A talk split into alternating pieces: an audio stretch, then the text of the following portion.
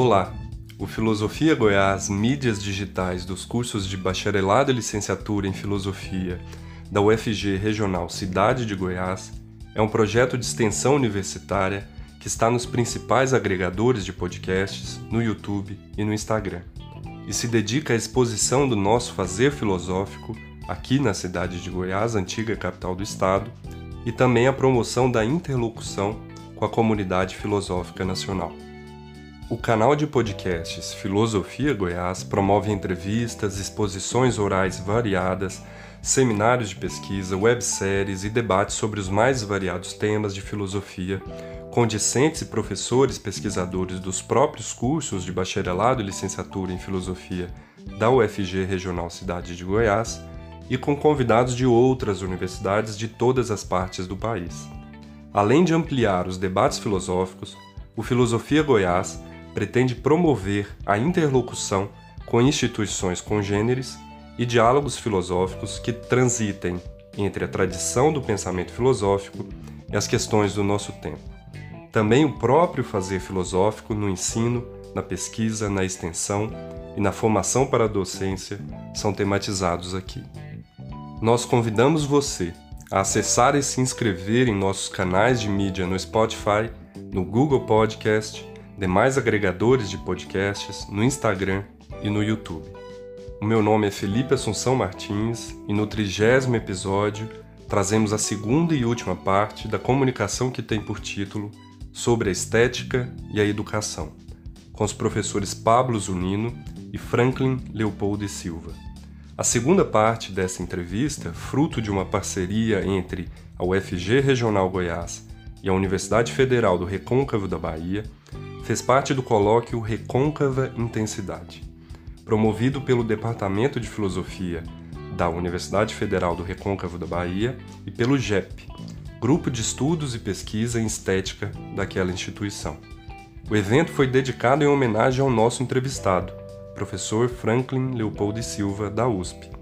E nessa segunda parte, os professores Pablo Henrique Abraham Zunino e Franklin debatem sobre a universidade pública o caráter prático da filosofia e as conexões dos temas estéticos com conceitos como a verdade, a felicidade e a liberdade.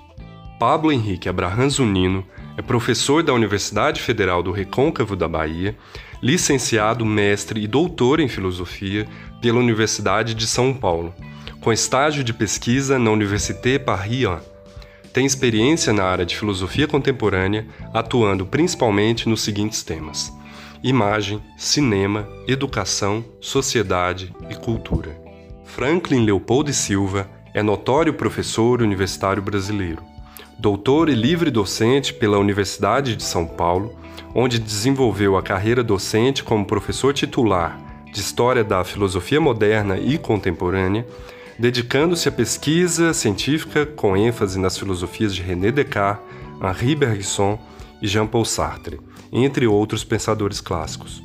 Publicou diversos artigos nas mais prestigiadas revistas da área de filosofia do Brasil e participou de várias coletâneas e eventos acadêmicos.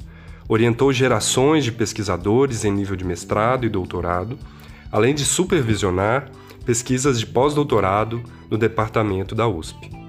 Foi professor visitante da Universidade Federal de São Carlos e participou ativamente dos movimentos em defesa da universidade pública.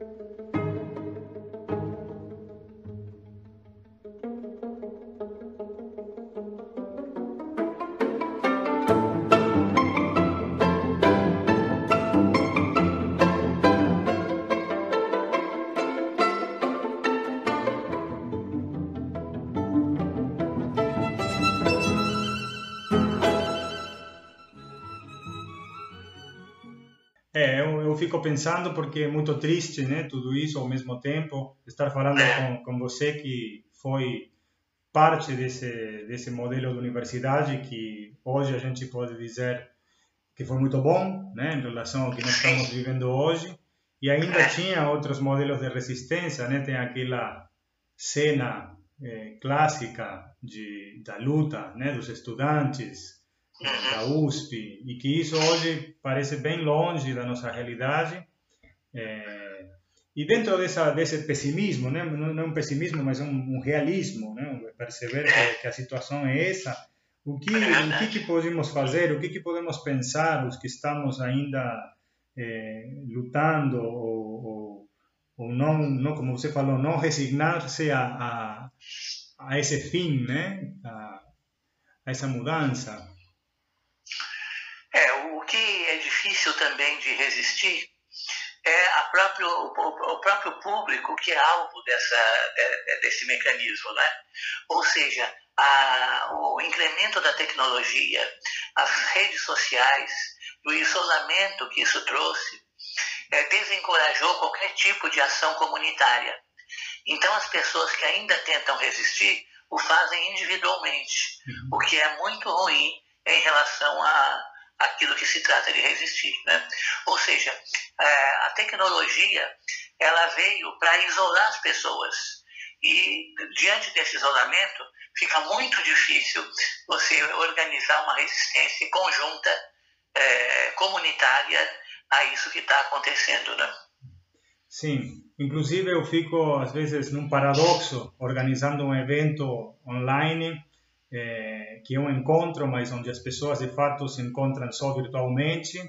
E, e, dentro disso surge a resistência com essa entrevista, que é uma entrevista que eu não posso colocar online. Eu vou ter que fazer uma forma de que você fale pelo telefone, porque é, eu considero, né, a sua, o seu ato, como já falei, deliberado ou não, um ato de resistência dentro dessa é, indústria tecnológica que está tomando conta da nossa vida. É, vamos, é verdade. Eu vou continuar com a segunda, com a próxima questão e, e depois talvez a gente amarre as duas coisas, né? É, a filosofia acadêmica é uma disciplina teórica por excelência, que trabalha, sobretudo, com bibliografia especializada em sub-áreas do conhecimento, sendo a estética uma delas. Existe para quem, além disso, uma filosofia prática? Se sim, se existe, como você a caracterizaria? Olha, a filosofia prática, tal como ela existia antigamente, ela não era um segmento especializado da filosofia, como passou a ser depois do Kant. Né? Depois do Kant, a filosofia prática passou a ser uma parte da filosofia. E há, então, é, até mesmo aquelas pessoas que se especializam em filosofia prática. Né? Se a gente remonta, por exemplo, aos primórdios da filosofia, a Sócrates, nós verificaremos que a filosofia prática era a filosofia e não uma parte dela na qual alguém poderia se especializar. Então isso foi um, é uma consequência da ciência, né? foi a, uma das consequências da adoção do modelo científico, em que a especialização torna-se é, um meio né, para fortalecer é, a disciplina. Mas a filosofia não é fortalecida pela, é, pela especialização, ela é enfraquecida pela especialização. E se nós entendermos a filosofia no seu sentido mais essencial e mais profundo, ela é sempre prática. Né? E eu acho que os, os grandes filósofos é, tiveram esse entendimento da filosofia. Ela é sempre prática, por mais que ela possa passar por questões metafísicas, teóricas e transcendentais. Ela é sempre prática porque ela diz respeito a, a algo da nossa vida, né? ao sentido da nossa vida, ao sentido da nossa existência. E isso é aquilo que há é, de mais prático para todos nós. Né? E, portanto, eu acho que essa divisão da filosofia em teórica e prática é extremamente nociva à própria filosofia. Né? A filosofia não pode ser dividida, ela tem que ser unificada. E a unificação dela se dá em torno da prática, em torno do sentido da vida e do sentido da existência. Perfeito. Então eu continuo nessa contradição que eu espero que seja como é, o, o local de onde surge alguma linha positiva, algum caminho positivo, né? A, a contradição é anterior, né? O momento onde as duas linhas se encontram juntas, porque pelo que você está falando, tanto a tecnologia quanto a especialização filosófica nos afastam dessa possibilidade de resistência, de luta eh, e, de formação humana, né? É, nos aproximam do modelo científico, né? Exato. É, eu tenho mais algumas questões. É, Durante este encontro de estética, a literatura, a pintura, a música, a fotografia e o cinema foram abordados de diferentes perspectivas. Merleau-Ponty e Deleuze, para citar dois filósofos, artistas, diretores e produtores da região da Bahia e da Argentina, buscando compreender a relação com o ato criador na prática artística. O que você poderia dizer para promover esse debate? Eu digo que a ideia de solicitar é, depoimentos dessas pessoas que você citou é muito importante, porque significa, então, é, abordar a variedade de expressão, de um lado, né? e ao mesmo tempo a unidade estética da expressão. Então, toda vez que o cinema, a literatura, a poesia, a pintura é, são objeto desse tipo de pesquisa, nós conseguimos é, dois resultados.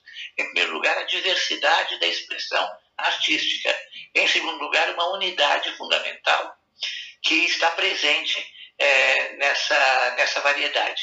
Isso faz com que a estética é, deixe de ser alguma coisa é, é dispersa entre as artes, mas é, passe a ser considerada como é, uma unidade fundamental. Essa unidade fundamental é a expressão que está por trás de qualquer dessas manifestações que você citou. Você estava falando da expressão, né? É, como certo. que isso é. é. unifica ao mesmo tempo e permite uma diversidade, né? É. E insistindo um pouquinho na questão do ato criador, né, que eu sei que você também trabalhou a partir da filosofia de Bergson e de outros, de outros filósofos, talvez poderíamos ampliar um pouco mais essa, esse conceito de ato criador, ou, a criação. Ah, eu estava falando da diversidade e da unidade da expressão. Isso. Né? E é, no caso da, da, que você citou, é, essa diversidade de artes que vai ser abordada no colóquio, ela significa a variedade da expressão e, ao mesmo tempo, a unidade disso que você acabou de chamar de ato criador. Uhum. Né? Então, o, o Bergson cai muito bem nessa, é, nesse assunto, porque justamente ele fala é, que toda expressão tem atrás de si e como fundamento é, um ato criador. Né? Esse ato criador, por sua vez, ele é, se expressa através da diversidade das formas de arte, mas guardando sempre uma unidade de expressão, que é exatamente a criação. A nova questão seria, seguindo a caracterização de uma filosofia prática é, como algo que excede ou alimenta internamente a pesquisa científica, como poderíamos articular as noções de verdade, felicidade e liberdade? Bem, essas, essas noções de, que você citou, elas são todas, elas correspondem todas a aspectos da filosofia prática. Né? E no caso da, no, no caso da filosofia prática, é, elas estão ordenadas segundo essa hierarquia ou essa igualdade é, que você acaba de citar aí, né? É, então, eu acho que a, a, filosofia prática tem um sentido que muitas vezes não é percebido, né? É, onde tem essa unidade é, entre a felicidade e os demais, é, demais elementos que você citou. Né? É, nesse sentido, então, a filosofia prática ela fica sendo é, o fundamento da filosofia. A filosofia teórica é, tem sempre a função de preencher lacunas é, que nos fazem compreender melhor a filosofia prática. Então, isso significa que a filosofia é prática enquanto tal. E ela é prática desde Sócrates, né? que é o nosso uh, melhor modelo nesse sentido. é, então, a filosofia moral ou a filosofia prática né, é, é, uma, é, é, um tipo de pensamento né, que faz com que essas, essas noções todas sejam vistas, cada uma de per si, mas também, ao mesmo tempo, na diversidade da expressão artística que, ela, que elas é, revelam. Né? Perfeito. E só para finalizar, é, é, essa questão, né, ampliar um pouco mais a, o, o que eu, na verdade, estou procurando com isso, né, é, são noções que foram também absolutizadas por, pela filosofia ou pela história da filosofia, a, verdade principalmente, né? Inclusive a liberdade, às vezes a gente pode pensar como um conceito abstrato e fugir de, de, de, um, de uma da vida prática e concreta. É, então, pensando na crítica pós-estruturalista, né, a, a, esses conceitos absolutos, ou esses termos que, que têm uma história, e como que hoje a gente ainda pode fazer filosofia com esses é, com esses conceitos né, de verdade, ou felicidade, ou liberdade. É, levando em conta... hoje, hoje em dia nós abandonamos qualquer pretensão de dar a esses conceitos é, um perfil absoluto. Uhum. E de tal forma que a felicidade, a verdade, por exemplo, elas são sempre é, vinculadas a uma, é, a uma circunstância que lhes dá a firmeza, que lhes dá a, a, a realidade que devem possuir. E, portanto, a realidade da verdade, da liberdade, é sempre circunstancial, não no sentido de ser relativa, mas no sentido de ser é, ligada a uma noção de espaço e tempo que faz com que essas noções devam ser vistas dentro desse contexto. Portanto, não é necessário nem é preciso, e nem se deve, né, absolutizar essas noções.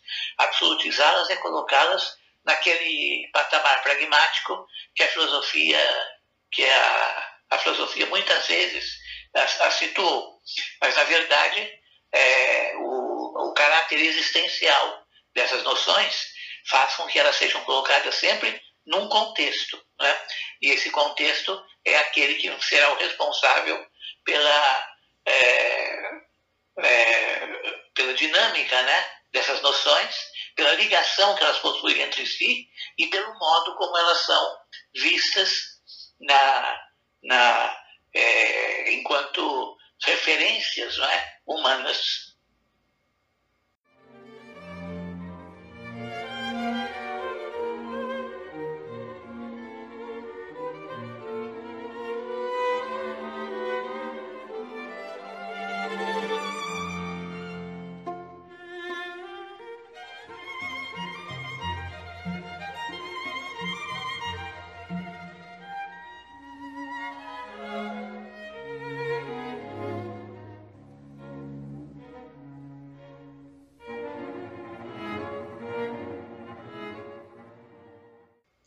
Perfeito, Franklin. Muito obrigado. É, De nada. Vou insistir mais um pouquinho, é, retomando a questão da universidade, que eu fiquei pensando depois que você falou o, o fim né, de um modelo de universidade, né, o fim de uma certa filosofia ou certa maneira de fazer filosofia. A gente pensa muito no fim a partir da, é, da perspectiva hegeliana, do fim da arte ou do fim o fim de algum processo, né? Sempre estamos no fim de algum processo. É, por que vale a pena ainda insistir? Vale a pena ainda filosofar? Vale a pena lutar pela universidade? É, quando tudo aparece apontar para o fim desses modelos e dessa luta que, que nós esperávamos outro desenlace nessa época e, e, o que está acontecendo é tudo o contrário do que nós esperávamos. É justamente o, o fim, ou esses fins a que você se refere, eles são todos teóricos. Eles não teriam é, nenhuma, é, nenhuma função em relação à arte e às outras coisas das quais o Hegel decretou o fim. Não é desse fim que nós falamos. Né? Nós falamos de um fim mais concreto, mais circunstancial, mais existencial, que não tem uma conotação teórica, mas tem uma conotação de barbárie. Né? Então, o que vai terminar com a arte, o que vai terminar com a filosofia, o que vai terminar com, as, com todas essas coisas que o Hegel crê que devam ser é, superadas, é, não é um, é, em função de um acabouço teórico elaborado ao longo dessas, é, é, dessas, é, desses tempos todos que passaram. Ou seja, o fim da filosofia e da arte não é teórico, ele é relativo a uma barbárie que se instalou no mundo devido a certos problemas que nós passamos a viver no, no, a partir da metade da modernidade. Né? Então, é, devemos sempre ter isso em mente. Né? A perspectiva hegeliana, quando fala de fim, ela fala teoricamente. Nós, quando falamos de fim, falamos de maneira bárbara. Né? Uhum. E, portanto, esse fim não tem mais uma justificativa é, teórica ou interna de um sistema que está se desenvolvendo. Ele tem simplesmente a função de mostrar a fragmentação é, bárbara da, da cultura. Sim, e mesmo porque isso está inserido em uma dialética na qual o fim também pode significar um recomeço, né? Sim, sim. É. Mas mesmo essa dialética, eu não acredito que seja o conceito mais apropriado para é, checar a situação que nós estamos vivendo, né? A dialética tem a ver em Hegel com o renascimento de alguma coisa. Nós não podemos acreditar no renascimento até que ele venha eventualmente. Mas o que nós devemos é, é, ter é, como é, critério de fim, como é, conteúdo desses, de, dessas finalidades né, que nós vamos aos poucos percebendo, né, é o fim mesmo. Quer dizer, é a barbárie se instalando no lugar da cultura. Uhum. Então, essa pergunta é a seguinte: é, a gente foi falando sobre universidade, sobre estética, sobre filosofia prática, uma série de, de, de questões, né? E nós chegamos a, a, uma expressão que você usou que foi a barbárie da nossa cultura, né? É, então, seria mais uma, um esclarecimento, um, um complemento dessa, dessa expressão, né? O que, o que seria e como chegamos e como saímos dessa situação que que você colocou como barbárie da nossa cultura. Certo. Bem, a, a barbárie é o contrário da cultura, né? E isso vem se acentuando principalmente nesse último governo, que tem um horror patológico né, da ciência e da cultura. Então, a, acontece o seguinte: é uma a, a ausência de cultura, a ausência de ciência, ou seja, a barbárie, tornou-se um instrumento de dominação. Então as pessoas são dominadas não apenas pelas ideologias, né, mas também por uma ideologia especial, que é o contrário da, da ciência e da cultura, e que é a promoção da barbárie. Então as, as pessoas se tornam bárbaras, elas se tornam é, ignorantes, elas é, se tornam avessas a qualquer tipo de cultura e de é, ciência, e isso as torna é, ignorantes. Né? Como a ignorância é sempre solidária do mal, como já dizia o Sócrates, né? então as pessoas se tornam também maldosas enquanto ignorantes. E isso então é que provoca a barbárie. A barbárie é uma união da maldade e da ignorância. Né? E isso faz com que as pessoas é, se deixem levar por é, pessoas e coisas é? que encaminham essa barbárie é, cada vez mais. Então isso se torna, é, com o tempo, é, irreversível. É? Então o que nós temos que fazer é tentar resistir a essa barbárie antes que ela se torne irreversível. O fato da barbárie se tornar irreversível é uma coisa é, que acontece rapidamente e, sem dúvida, também facilmente. Né? Então, nós temos em várias partes do mundo né, o predomínio da barbárie sobre a cultura. Isso se reflete nas eleições, se reflete na política e se reflete na vida cotidiana também. Né? De modo que, então, a, a, solução para isso é você é, tentar estratégias de resistência a barbárie. Essas estratégias podem ser várias, né?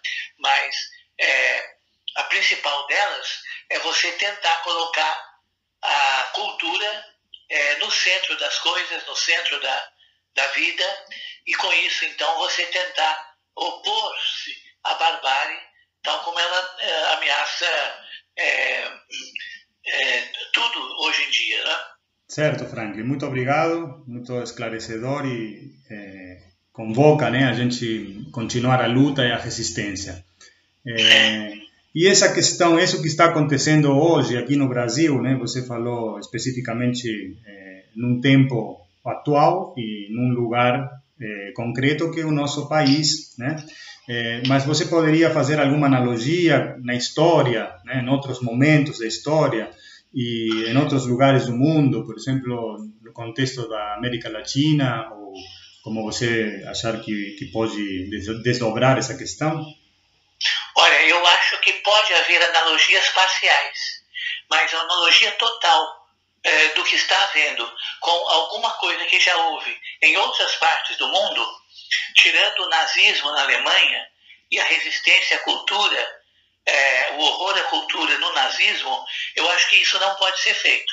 Portanto, quando nós tentamos fazer uma analogia, a, a, coisa mais plausível que nos ocorre é a analogia com Alemanha nazista, né? em que havia até aquele ministro que dizia que quando ele ouvia a palavra cultura, ele levava a mão ao coldre, né? ao revólver. Eu acho que isso é uma analogia que é cabível né? para o Brasil. Ah, o horror à ciência, o horror à cultura, a volta das superstições, a volta do, da terra-planície é, e, e, outras coisas mais que verificam que, que é, são sintomas é, do horror à cultura e do horror à ciência. A pandemia foi bastante fértil né, nessas, é, nessas coisas. E, portanto, aqui o, o governo, né, ele é o o, o paradigma dessa situação. Né? O governo é o maior protagonista do ódio à cultura, do ódio à ciência, que é alguma coisa que, como eu disse antes, tem a ver com a ignorância. A ignorância não é só a falta de saber. A ignorância é a falta de saber aliada à maldade. Então é por isso que a gente vê o ódio prevalecendo, porque na falta de cultura, é, o, o vazio do saber, leva a essas reações de ódio que preenchem um certo vazio né, que a falta de cultura é, proporciona na, na, nossa sociedade. Certo. Ouvindo você também, eu é, pensando numa analogia, né, numa não sei por que me veio a, a, ideia do renascimento, né, alguma coisa que precisa, como foi o renascimento da cultura é, uma, uma, tentativa de volta ao que eram os gregos, né, fazendo, simplificando um pouco essa passagem longa pela Idade Média, é, onde o poder teológico político se foi é, tomando conta de tudo, né? então também caberia pensar que a gente está numa espécie de, de Idade Média, de Idade das Trevas, e que poderia haver um renascimento, né, no futuro. Talvez com a diferença de que o poder teológico político que nos domina na época atual, ele é baseado na ignorância e na barbárie, o que não acontecia antes. Né? Havia um certo domínio da teologia, havia um certo domínio de luzes teológicas que fizeram com que a Idade Média e a época e aquela época é, colocasse certos problemas que deveriam se resolver, outros que não deveriam. O que acontece no nosso caso é que a questão teológico-política tornou-se sinônimo de barbárie, né? e, portanto, sinônimo de maldade também. Então, eu acho que é muito a comparação é, bem mais difícil, e se ela for, é, se ela for possível, então ela desfavorece muito a nossa época, né?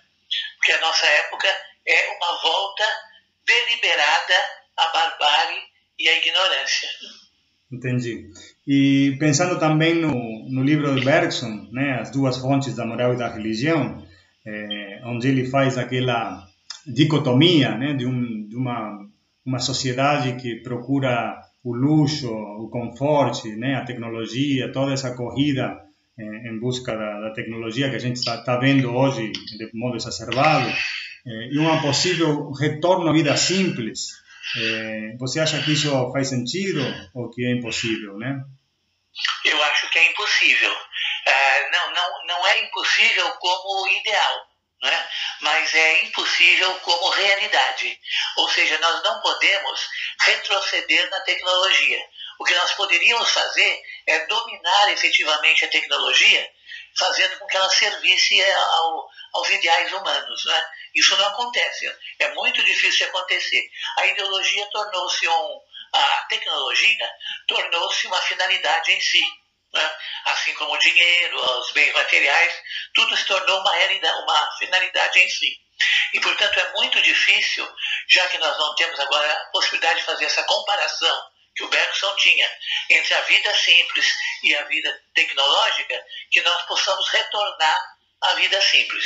Então, tudo que nós podemos pensar é numa resistência à tecnologia, não de modo a anulá-la, mas de modo a fazer com que ela sirva de parâmetro, né, para que a nossa, para que a gente possa conduzir a nossa existência é, um pouco de acordo com a tecnologia, mas sem ser inteiramente dominada por ela. Isso, porque o sentimento que eu tenho enquanto professor, e hoje eu aproveito para parabenizar você pelo dia do professor, né, é o nosso dia, é, e nós estamos dando aula tudo pela internet, né, tudo de forma tecnológica. Então, às vezes, eu tenho essa sensação de que, mais do que usar a tecnologia, eu estou sendo produto e usado pela, pela tecnologia. Né? É, mas a forma da resistência é, pelo menos, entrar nesse movimento para saber como ele funciona e procurar as falhas, né? onde a gente é pode. Claro, é claro. Onde a gente pode. E você veja que esse lado, esse domínio da tecnologia, essa expansão da tecnologia ocasionado pela pandemia, serve para impulsionar os negócios no ramo da educação. Muitas escolas já não vão voltar a, a, ao nível presencial das aulas. Vão continuar com essa tecnologia é, que foi experimentada durante a pandemia. Ela revelou-se lucrativa e então ela vai ser agora imposta é, de qualquer maneira como sendo um progresso, né? como sendo alguma coisa é, da qual não se pode voltar atrás. Isso é bastante é, visível né? Na, na, nas declarações dos diretores de escola, principalmente das escolas particulares, né? e isso é também visível na, é, no, no, impulsionamento que isso vai dar à lucratividade das escolas. Né? Você dando aulas não presenciais, você pode economizar muito dinheiro.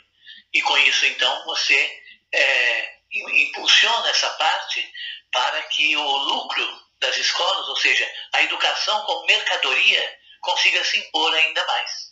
Bom, eu acho que chegamos então num tema que poderia ser eh, talvez o tema da nossa conversa ao vivo, né? a barbárie da nossa cultura.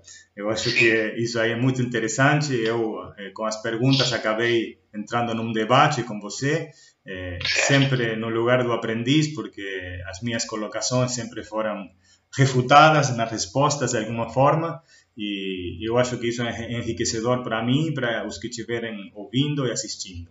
É, então, por hoje, acho que é suficiente. Né? A gente tá pode encerrar a, a ligação. Tá eu te agradeço pela disponibilidade. Eu te agradeço, Fábio. Muito obrigado. Viu?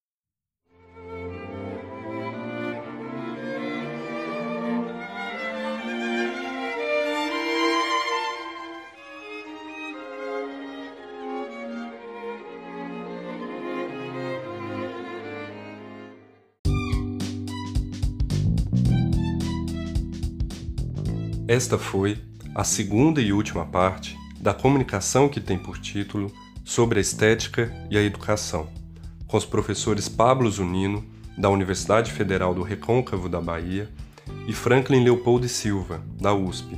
A edição foi minha, Felipe Assunção Martins, e nós somos o Filosofia Goiás, uma atividade de extensão universitária ligada aos cursos de bacharelado e licenciatura em filosofia da UFG da cidade de Goiás, antiga capital do estado. Além do Anchor, Spotify e Google Podcasts, você pode nos acompanhar no Instagram e no YouTube. e entrar em contato conosco pelo e-mail filosofiargoiás.gmail.com. Assinando Filosofia Goiás nos aplicativos de podcasts, você fica sabendo de cada novo episódio. Fique com a gente e até a próxima.